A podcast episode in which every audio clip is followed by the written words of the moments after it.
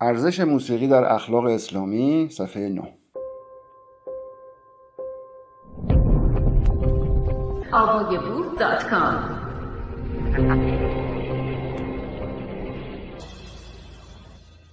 علی ابن ابی طالب می‌گوید شادی باعث تنهایی آدم می شود آخر بر چه اساسی این احمق چنین حرفی می‌زند؟ او در نهج البلاغه نوشته شادی و سرگرمی و تفریح به آدم احساس تنهایی می‌دهد. واقعا که. اگر شادی و شف آدمی را تنها کند پس زاری و اندوه باید لذتی به مراتب بیشتر از عشق بازی داشته باشد. با این وجود لابد علی وقت معاشقه با همسرانش مدام اشک میریخته احتمالا از پایین. پیامبر اسلام می‌گوید اولین کسی که به غنا روی آورده شیطان بوده است. غنا در اینجا یعنی موسیقی شاد. و این یعنی اولین کسی که دنبال موسیقی شاد می رود شیطان بوده. این شیطان چقدر جذاب است. بعد همین پیامبر مدام علیه شیطان حرف می‌زند تا از این طریق موسیقی شاد و همچنین شادی را از بین ببرد. محمد در جای دیگری می‌گوید سه چیز باعث سنگدلی انسان می شود یکی از آنها شنیدن موسیقی شاد است. یعنی اگر موسیقی شاد بشنوی سنگدل می‌شوی. یکی دیگر از آن سه مورد پیوستن به سلاطین است. خود محمد سلطگر است. تاریخ سنگدلتر از محمد به خود ندیده است.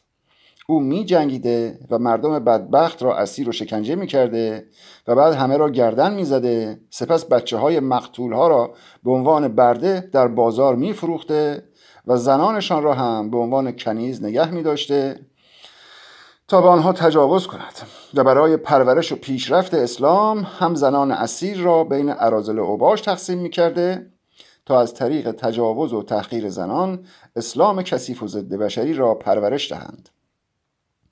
در تجاوز و قتل عام و بردهداری عمر کثیفتر از همه اینها بوده است. حال ما یک پرسش داریم.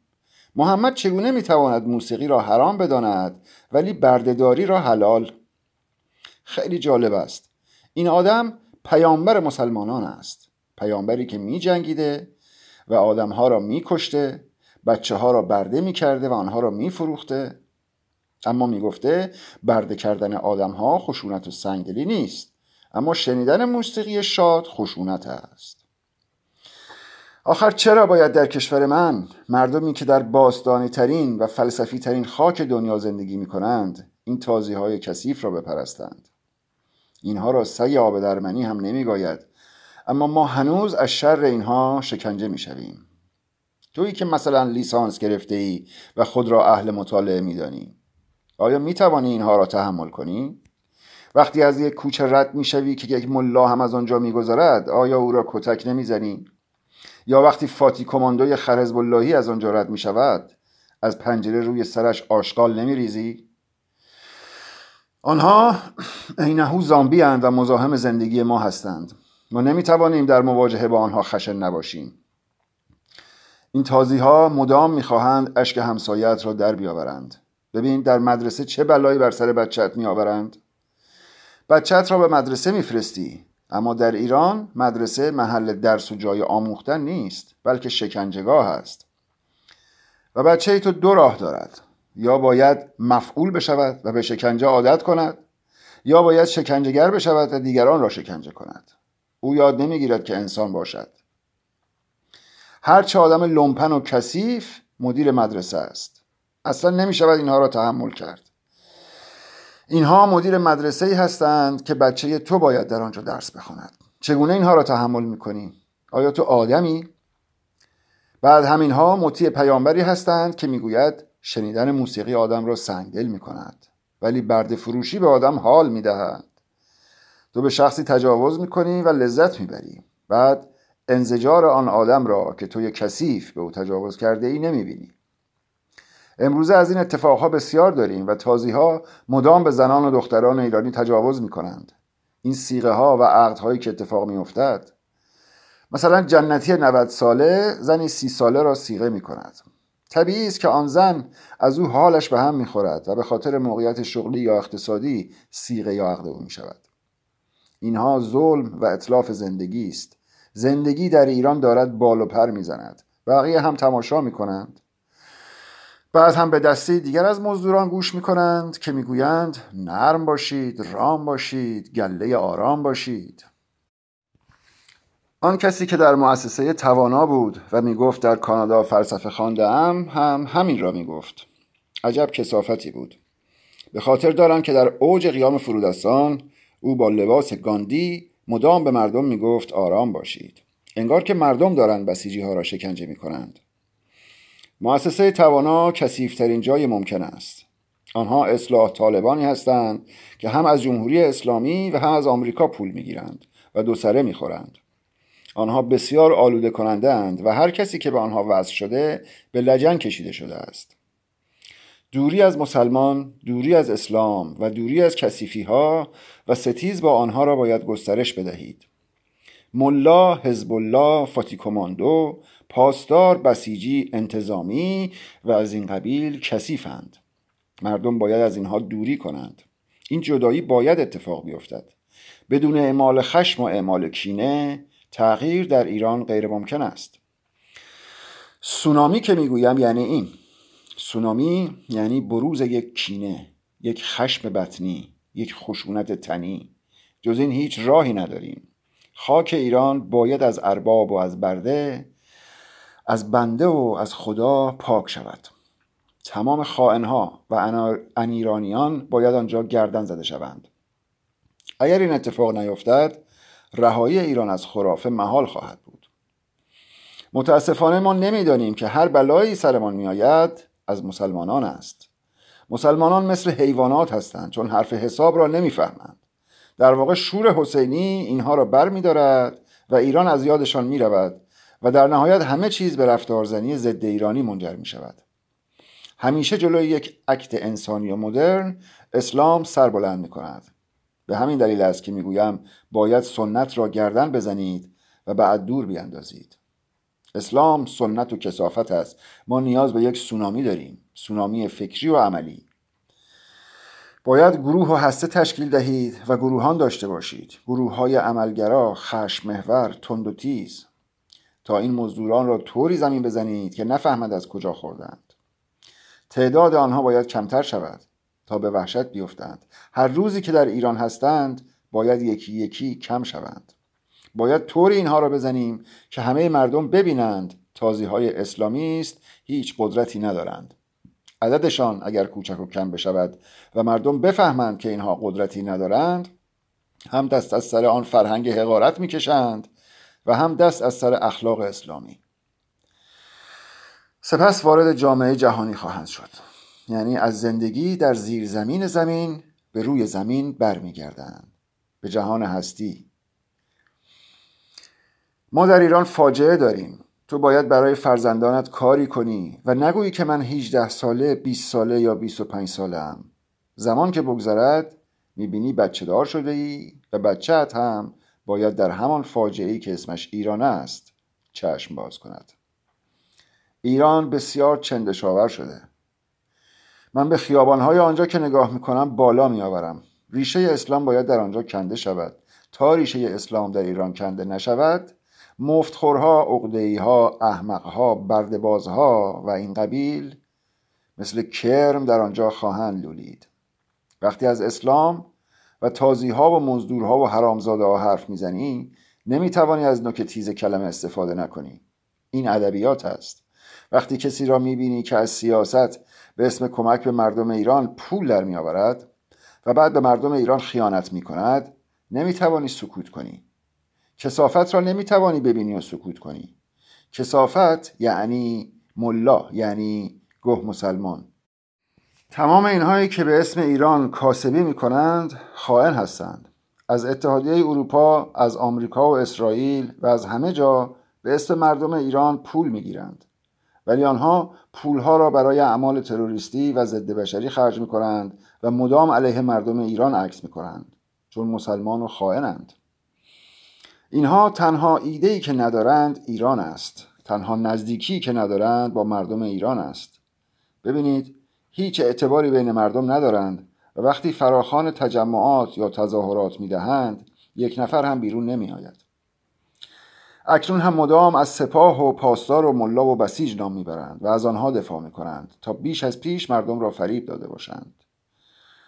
شاه بعد از اسلام را با شاه پیش از اسلام قیاس نکنید. قبلش ما شاه داشتیم و بعدش سلطگر و سلطان داشتیم. اینها کاملا با هم فرق دارند.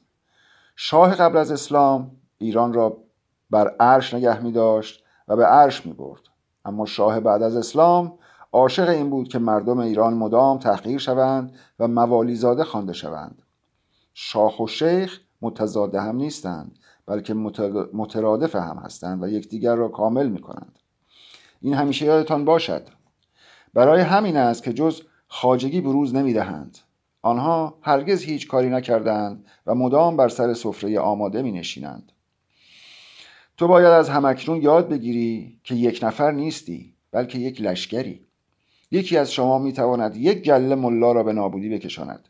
شما تک تکتان بمب اتمی هستید. کافی است که فکر و تخیل کنید. سونامی. من عاشق سونامی ام. هیچ کس نمی تواند سوار سونامی شود چون همه جا را تخریب و همه را خراب می کند جز خودش. سونامی باش. تا سر ریشه واژه ضد ایرانی عجم. صفحه دوازده. صفحه دوازده ریشه واژه ضد ایرانی عجم تاریخ سخنرانی 15 6 98 برای چهار هزار سر بریده در خارزم ازاداری نمی کنیم. اما چهار قرن است که در ازای یک را پدوفیلی حسین حسین می کنیم. عجم یک واژه عربی است. تازی ها این کلمه را برای کسانی که بلد نبودند عربی حرف بزنند استفاده می کردند. عجم به معنی الکن است یعنی گنگ و لال. تازی خود و زبانش را مرکز عالم می دانست و کسانی را که زبان عربی بلد نبودند گاو و الاغ فرض می کرد و آنها را عجم می نامید. تازی ها کسانی را که به هیئت عربی در نمی آمدند و همچنان پارسی حرف می زدند عجم می نامیدند یعنی کسانی که وقتی از آنها سوالی می پرسی لال می مانند چون عربی بلد نیستند. عجم یک واژه تحقیرآمیز است که معمولا تازی ها علیه ما به کار می‌برند. اگر بخواهیم ریشه دقیق این کلمه را بدانیم باید به دوران بنی امیه برویم. چرا دوران بنی امیه؟ اگر تحقیق کنید می‌بینید که وقتی قتیبه به خارزم حمله و آنجا را فتح می کند تمام بزرگان شهر و کسانی را که سوادی داشتند شاعران، نویسندگان و تمام کسانی که اهل سخن بودند را جمع می کنند و گردن چهار هزار نفر را می‌زنند. یعنی لشکر قتیبه به شیوه تروریستی سر چهار هزار نفر را در خارزم می‌زند. مانند همین کاری که ملاها در قیام آپانگان کردند و شش هزار جوان ایرانی را به گور فرستادند. قتیبه بعد از کشتار فجی خارزم با صدای بلند فریاد می‌زند از این به بعد زبان هر کسی را که پارسی حرف بزند می‌بریم به همین دلیل اهالی خارزم که جز پارسی زبان دیگری بلد نبودند وقتی از آنها سوالی پرسیده می‌شد با لالبازی جواب می‌دادند و ادای لالها را در می آوردند. به همین دلیل تازی ها آنها را عجم می نامیدند. این واژه ریشه در آن دوران دارد یعنی از آنها می‌پرسیم و آنها لالند. کل خارزم لال شده بودند چون عربی بلد نبودند و اجازه هم نداشتند پارسی صحبت بکنند. ببینید چه شکنجه فجی اجتماعی است. از آنجا بود که این واژه مدام گسترش یافت و رایج شد. خیلی از ایرانی ها که اهل بلاحت اسلامی هند هنوز از دو واژه عرب و عجم استفاده می کنند یک روز در دبیرستان معلم دینی که از زمره سادات کندریده بود گفت ما عجمان در ته کلاس یواش گفتم مادر تگاهیدم سرش را از توی کتاب بیرون کشید و پرسید کسی سوالی داشت؟ گفتم هیچ آقا برای روح لخت فاطمه زهرا سلوات و کل کلاس ترکید. و این یعنی که اگر ما در جنده ها مایلند سید خوانده شوند ما دوست نداریم کسی ما را عجم صدا بزند وگرنه مادرش در کیشی به فیشی بدل می شود به فاطمه زهرا. از نظر انیرانی ها دنیا به دو دسته ایرانی ها و عرب ها تقسیم شده. این نگاه غلط و بسیار نجات پرستانه است. از نظر من ما باید به همه احترام بگذاریم و جهان ما بایستی جهان رعایت انسان باشد. هر انسانی. اما اگر قرار باشد کسی به ما توهین کند ما با شدت بیشتری پاسخ می دهیم به خصوص اگر او در ایران زندگی کند و خود را به نفهمی بزند و بگوید منظور من از عجم چیز دیگری بوده. چون در جنوب ایران از عجم به نیکی یاد می کنند اشتباه می کنند اگر از این واژه انیرانی به نیکی یاد می کنند اشتباه می کنند عرب و ایرانی هر کدام احترام خودشان را دارند. عرب می‌داند واژه عجم یعنی چه. اما ایرانی که عربی بلد نیست معنای عجم را نمی‌داند. حالا ایرانی گنگ است یا تازیان؟ ایرانی قاتل است یا تازیان؟ ما باید این چیزها را جدی بگیریم. معمولا عرب ها به ایرانی ها مجوس هم می‌گویند. چون خودشان الکنند و زبانشان حرف گ ندارد و نمی‌توانند دقیق تلفظ کنند. به قول یونانی ها یا لاتینی ها ماگوس هستند یا به قول آرامی ها ماجوشا. در زبان عربی حرف گ وجود ندارد و به جای آن ج می‌گویند. در نتیجه به ایرانی ها عجم یا مجوسی می‌گویند. در واقع به مانوی ها مجوسی می‌گفتند. مانوی ها دنیا را تغییر دادند اما اسلام هرگز جهانگیر نشد ولی دوالیسم جهانگیر شد. مانوی ها و پیروان مانی جهانگیر شدند و غرب را به تسخیر خودشان درآوردند. هنوز هم نیایشگاه های مانوی در روم هست. مردم و توریست ها اغلب به این نیایشگاه ها می روند و از آنها بازدید می کنند آیا در روم مسجدی وجود دارد؟ نه. ماگوس جمع مگی است. واژه مگی ها بعدها به مغها بدل شد. ادهی می‌گویند پیر مغان. این مغ یا مگوس که عرب ها به آن مجوس می‌گویند در واقع کسانی هستند که به دو سرآغاز باور داشتند. آغاز نور و آغاز تاریکی یعنی دوالیستی بودند. آنها یزدان را سازنده یک جهان می‌دانستند و اهریمن را هم سازنده جهانی دیگر. یک جهان شر داشتند و یک جهان خیر. اساسا دوالیسم و فلسفه خیر و شر از آنجا حاصل می شود به طور مثال اگر نیچه کتاب چنین گفت زرتوش را می نویسد چون می خواهد با دوالیسم بجنگد و نشان دهد که در هر خیری شری و در هر شری خیری نهفته است. نیچه شاهکار خود را به نام چنین گفت زرتشت می نویسد منتها چون به زبان پارسی اشراف نداشت سرمنشه این تفکر دو بعدی یعنی دوالیستی را و ذهنیت خیر و شری را از زرتشت می‌دانست. چرا که در آین زرتشت در کتاب اوستا اهریمن بنده خدا نیست و خودش یک خدا محسوب می شود و در برابر نهادی به اسم اهورامزدا قرار دارد. در حالی که در مذاهب ابراهیمی اهریمن را در برابر نهاد شیطان یا دویل قرار دادند در مذاهب ابراهیمی شیطان بنده خدا و مخلوق خداست. اما در آین زرتشتی اهورامزدا خدای خیر و اهریمن خدای شر است و در نتیجه مگوس ها معتقد بودند که جهان دو سرمنشأ دارد سرمنشأ ظلمت و سرمنشأ روشنایی. سرمنشأ روشنایی یزدان خدای سازنده و خالق است و سرمنشأ تاریکی اهریمن است. برای همین عربها به اینها مجوسی می‌گفتند. اینها همان مغ بودند. اگر بخواهید به شکل و ریشه کلمه مگوس نگاه کنید می‌بینید که همان مگوست کسانی که بر اسرار مگو غالب هستند. این مگو بعدها تبدیل به مجوس می شود یعنی کسانی که اهل بیان نیستند. معنایش این نیست که لال باشند بلکه اینها اسرار مگو را می‌دانند. حالا چه کسی الکن است؟ آن پیرو محمد پدوفیلی که ایرانیان را عجم می‌داند یا خود ایرانیان؟ ایرانی ها اهل اسرارند و می‌دانند که هر سری بیان شدنی نیست. نیچه می‌گوید من دهانی برای این گوش ها نیستم. نیچه هم مگوس است. اهل مگوست و هر حرفی را همه جا نمی‌زند. قرار هم نیست که بزند. من چگونه می‌توانم دهانی برای جمعیت احمق ها و لمپن ها باشم؟ من دهان فرودستانم کسانی که می‌خواهند و نمی‌شود. ما با کرها و کورها و لالها کاری نداریم. اینها کنایه است و ربطی به کسانی ندارد که با نقص عضو به دنیا آمده باشند. بسیاری از این لالها و کرها و کورها عشقند. این چیزی است که باید درک شود. بربرها از این بزرگی اشراف ایرانیان بر اسرار مگو به عنوان ضعف استفاده می کنند و ایرانی ها را عجم می دارند. تازی ها یک شهر را می‌کشند. تصورش را بکنید که به شهر شما بیایند و چهار هزار آدم فهیم و باشعور را پیدا کنند بعد گردنشان را بزنند و بعد بگویند از این پس هر کس پارسی صحبت کند زبانش را می‌بریم. این یعنی چه؟ این یعنی نسل کشی آنها چهار هزار نفر آدم شعوری را گردن زدند و جوی خون راه انداختند. بعد به مردم گفتند اگر از این به بعد به زبان پارسی حرف بزنید زبانتان را می‌بریم. این شبیه کاری است که جمهوری اسلامی با ایرانیان می کند در خاوران نسل به راه میاندازد و همه را تبعید می کند در کوی دانشگاه بسیاری از نخبه ها را قتل عام می کند و بسیاری دیگری را به زندان می اندازد. در سال 1388 چند هزار نفر از آزادی خواهان را در خیابان قتل عام می کند. در ماه سال 1396 در قیام فرودستان هزاران نفر از جوانان ایرانی را در ملع عام قتل عام می کند.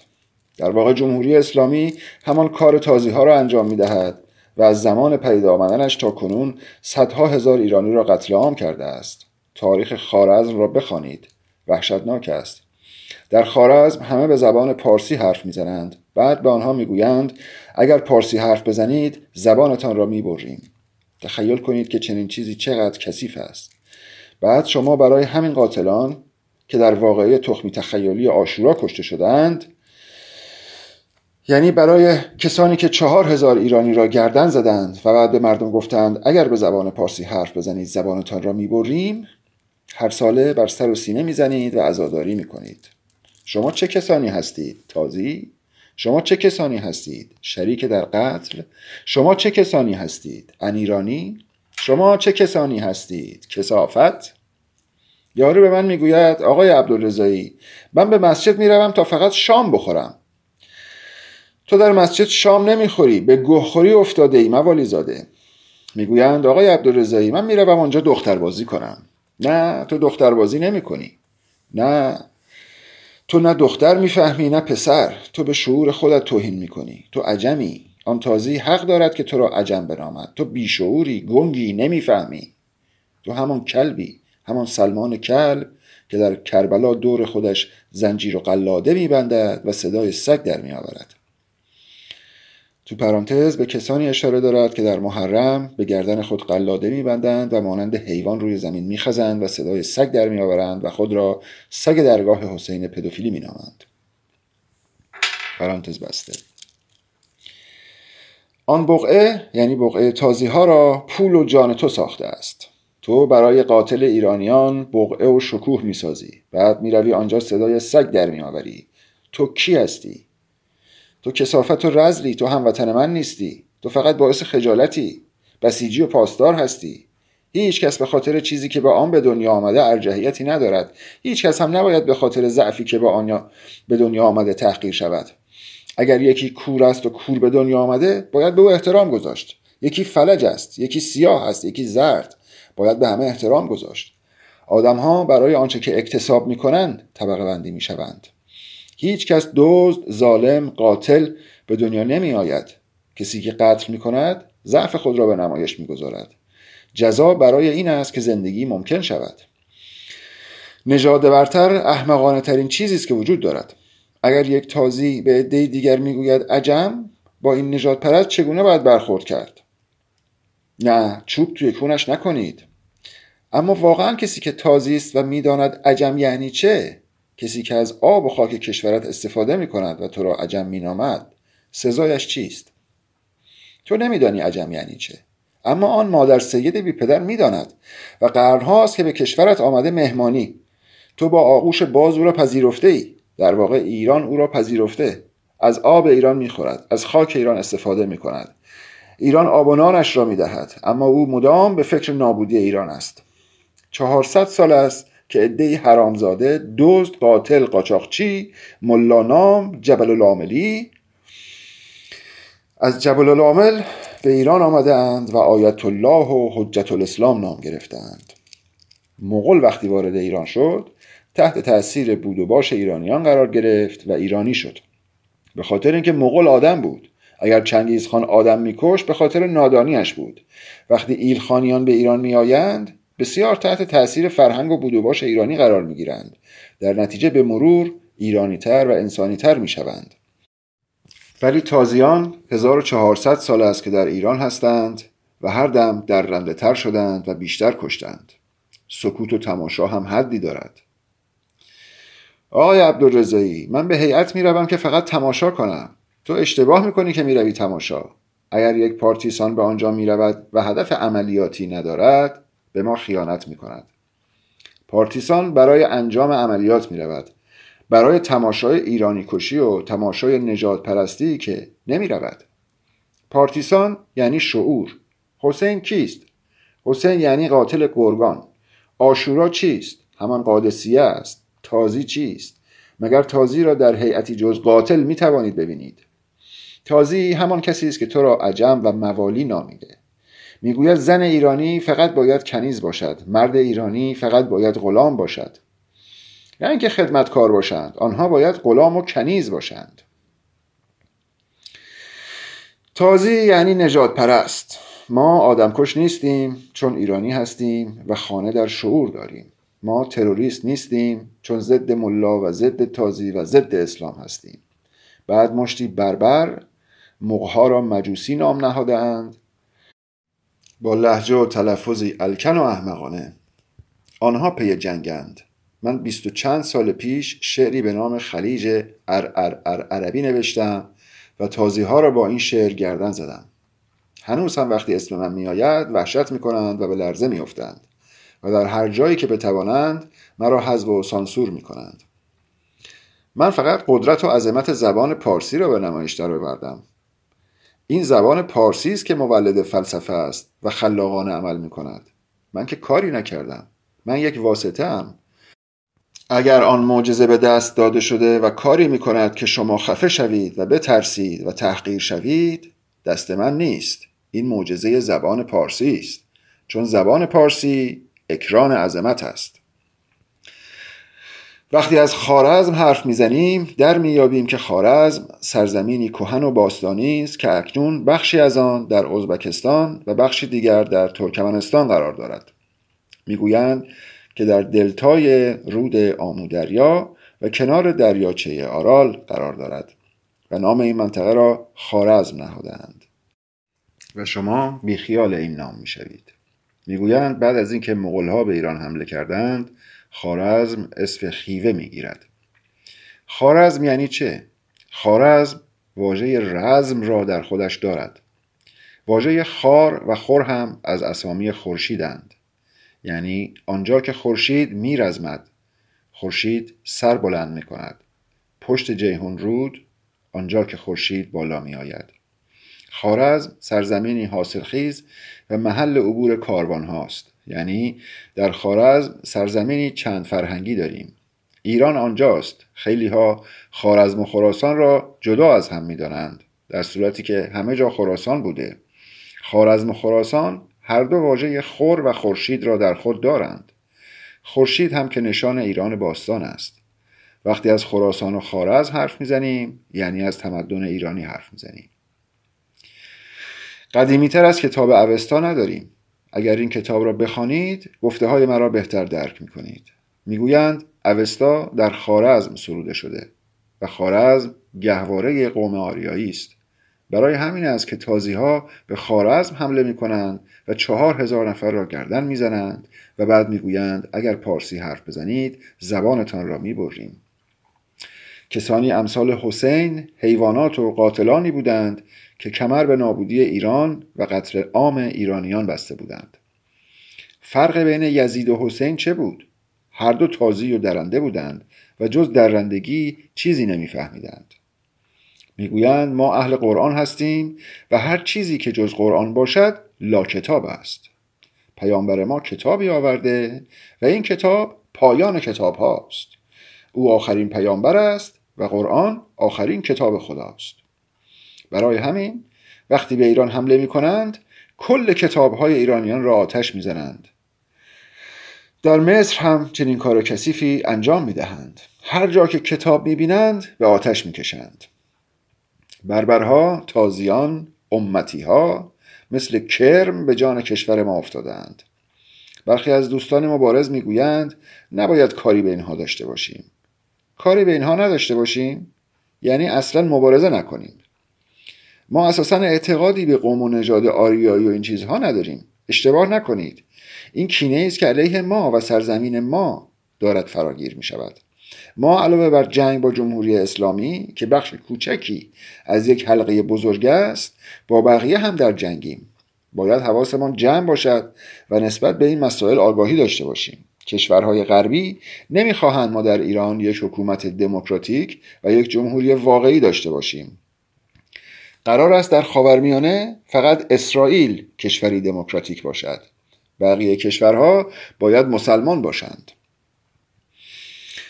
در پاکستان و اکثر کشورهای خاورمیانه جمهوری تروریستی اسلامی جولان می‌دهد. پاکستان روشنفکران بسیاری دارد و انگلیس روی شانه های پاکستانی ها میچرخد. همشان از پاکستان متنفرند چرا که جمهوری اسلامی این کشور را به نابودی کشانده. در افغانستان هم جمهوری اسلامی را داریم. در ایران هم جمهوری اسلامی را داریم. کشورهای غربی نمی‌خواهند جمهوری اسلامی برانداخته شود بلکه می‌خواهند جمهوری اسلامی استحاله شود.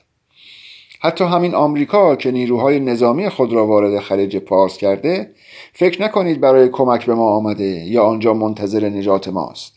آمریکا می‌گوید با جمهوری اسلامی مخالف هستم. ولی می‌خواهد جمهوری اسلامی و قانون اساسی تازی ها تداوم داشته باشد. فقط خر بلود و اولاغ بیاید. اصلا فکر نکنید برنامه دارند تا در ایران شاهنشاهی به وجود بیاید. همه را فریب دادند. برای همین است که ما باید از خواب ناآگاهی بیدار شویم. ما باید ابرقدرت دوم یعنی مردم را در دنیا صدا بزنیم. ابرقدرت مردم یعنی ملت ایران. آنها با اتحاد ما مخالف هستند. برای همین دارند بین ما اختلاف افکنی می کنند ترکمن صحرا گهواره ماست. ایران همیشه این گونه بوده است. ما همیشه دارای چند فرهنگ و چند زبان بوده ایم ایران همیشه خانه ادیان و محل تقاطع ایدئولوژی ها و ادیان و مذاهب بوده. ما که فلسفه و شعور و صنعت آوردیم چرا باید این همه تحقیر شویم؟ این صدا باید به گوش دنیا برسد. صدای واقعی این است. ما عظمت داریم و به ما می‌گویند مجوسی. مجوسی یعنی شما عظمت دارید چون زبان تازی ها برای درک شما حقیر است. زبانشان الکن است و گه ندارد. بعد ما به شکلهای فجیعی خوانده می‌شویم. فارسی یعنی چه؟ بگویید پارسی پارس. این کنش و بزرگی را نگاه کنید. پارسی پرشیا. مثل این است که شما پرشیا را بخوانید فرشیا. چنین چیزی بسیار فجی است. حتی اسامی ما را عوض کردند وقتی اسامیتان را از شما می‌گیرند یعنی اینکه قصد دارند شما را کژ صدا بزنند. وقتی شما را کژ صدا زدند کم کم به این کژی عادت می کنید این چیزی که فهمیده نمی شود اینها فکر می کنند چنین مسائلی اهمیت چندانی ندارد و کوچک است. روشنفکر ایرانی می‌گوید حالا ولش کن علی اینها که مهم نیست. صادق هدایت از بس اینها را شنید دق کرد و مرد. خلیل ملکی از بس اینها را شنید کز کرد و مرد. قادسیه متداوم و متداول است. قادسیه جز آن که برای رستم اتفاق افتاد در خارزم و گرگان و نهاوند هم بود. قادسیه در تداوم و هر روزه است. این مسائل باید فهمیده شوند. تا وقتی که آشورا در کار است یعنی قادسیه در تداوم است. وقتی ایرانی ها نمی‌فهمند که یک جایی باید به این بلاحت پایان بدهند یعنی دوباره دارند قادسیه را تکرار می کنند آنها دارند توسط ما ایرانی ها قادسیه را تولید می کنند آشورا یعنی طرح تفرقه بین شعور و بلاحت نادانی ایرانی باید از آنهایی که دانا هستند یاد بگیرد. محال است که روشنفکر ایرانی اهل مزخرفات مسلمانی باشد. محال است که یک روشنفکر ایرانی مسلمان باشد.